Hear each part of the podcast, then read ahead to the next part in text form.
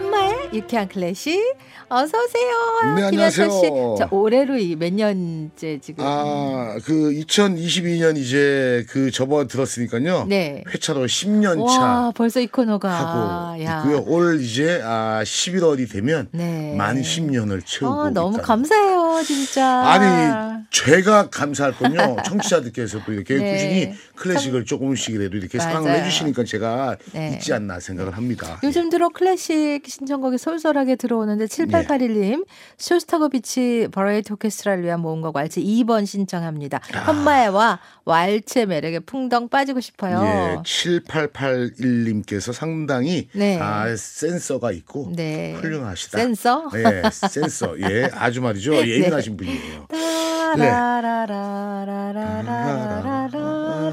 어우, 갑자기 무섭다. 정초부터. 예. 왜 무서워요? 자, 그렇습니다. 너무너무 말이죠. 잘하는 곡입니다. 그러니까 이제 그 클래식의 말이죠. 단점이 이렇게 아, 제목을 얘기를 하면은 뭐야 무슨 곡이야 어우 모르겠어 재미없어져 이러는데 막상 나오면은 네. 다 아는 곡입니다 네. 예. 아, 영화 번지 점프를 하다. 그리고 예. Eyes Wide Shut. 예. 여기에도 샷, 삽입이 예, 예. 됐죠. 그 외에 말이죠 틈틈이 대부분의 영화들이 이 곡을 많이 사용합니다. 네.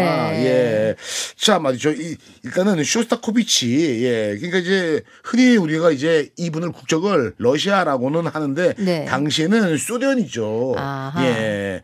예. 그리고 또 이제 유명한 상테페테르부르크에서 태어났어요. 네. 예. 그러니까 이제 이분이 이제 당시에 소련 사람이다 보니까는 소련이 이분의 예술적인 활동, 음악적인 것을 마치 소련의 붉은 군대를 상징을 하게끔 돼요. 네. 그러다 보니까는 이분이 많이 좀 피해를 보게 되죠. 네네. 그런 것들이 싫어서 서방으로 말이죠. 망명을 가게도 되죠. 네.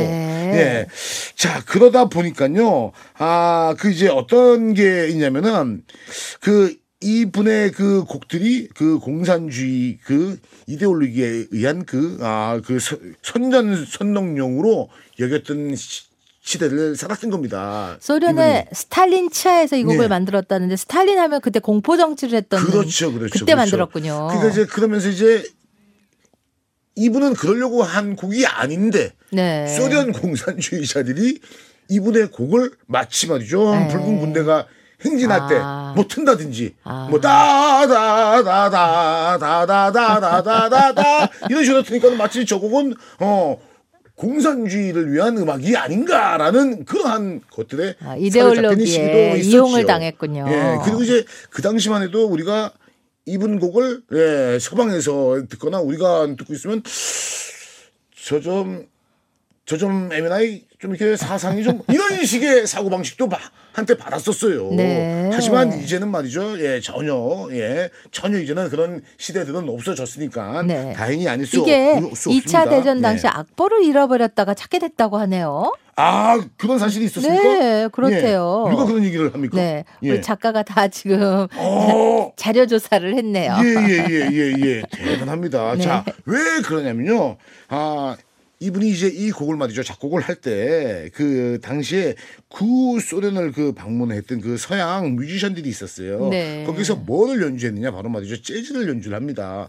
소련에 있을 때 서방 음악인 재즈를 이 이 사람이 접하는 거예요. 야, 이런 음악의 신세계가 있구나. 그래서 거기에서 말이죠. 뭐, 모티브를 느껴서, 예, 이 곡을 작곡을 했는데, 네. 그첫 도입부입니다. 상당히 말이죠. 매력 있는 그, 예, 그러니까 이제 처음에 이제 재즈처럼 느껴지는 아, 색소폰이 이렇게 싹 연주가 돼요. 다다다다. 요 부분에 예, 그러한 말이죠. 예, 리듬이라든지 요러한 것들은 나오기만 하면 야, 저 부분은 상당히 말이죠. 어, 매력적이고 매혹적이다라고까지도 말이죠. 뭔가. 멜로디를 예. 가슴이 벅차기도 하고 슬프기도 하고 그렇죠, 예. 같아요. 그 영화 있습니다. 예. 올드보이라는 영화 네. 있어요. 거기에서 나오는 테마곡이랑 비슷해요. 그래요? 예. 오. 그래서 어떤 분들은 이 곡이 올드보이에서 최민식이 아 낙지 뜯어 먹으면서 네. 어. 누구냐 너 이럴 때 나오는 음악이지 않냐라고 하는데 네. 그 곡은 이제 아 우리나라 작곡가 분이 작곡을 한 곡이에요. 새로 네. 영화를 위해서. 네 네. 근데 이제 비슷한데 그 곡은 말이죠. 참고로 제목이 Last Waltz. 네. Last Waltz고 우리가 오늘 소개할 곡은 두 번째 왈츠인데 아, 예, 왈츠 말이죠. 예, 몽공 1번이라는 곡이 또 있어요. 네. 1번과 오늘 소개할 곡은 뭐 이제 예, 쉽게 말해서 2번 곡인데 네. 1번 곡은 그 1990년대 화려함을 말이죠. 묘사를 했는데 조금 곡이 퇴폐스럽다라는 느낌까지도 받는다고 하면 네. 오늘 소개할 곡은 말이죠. 그 비엔나 그 예, 요한 스트라우스 풍의 그 아주 말이죠. 화려하면서 네. 예, 그러한 왈츠인데 어떻게 모르겠습니다. 예, 저도 말이죠.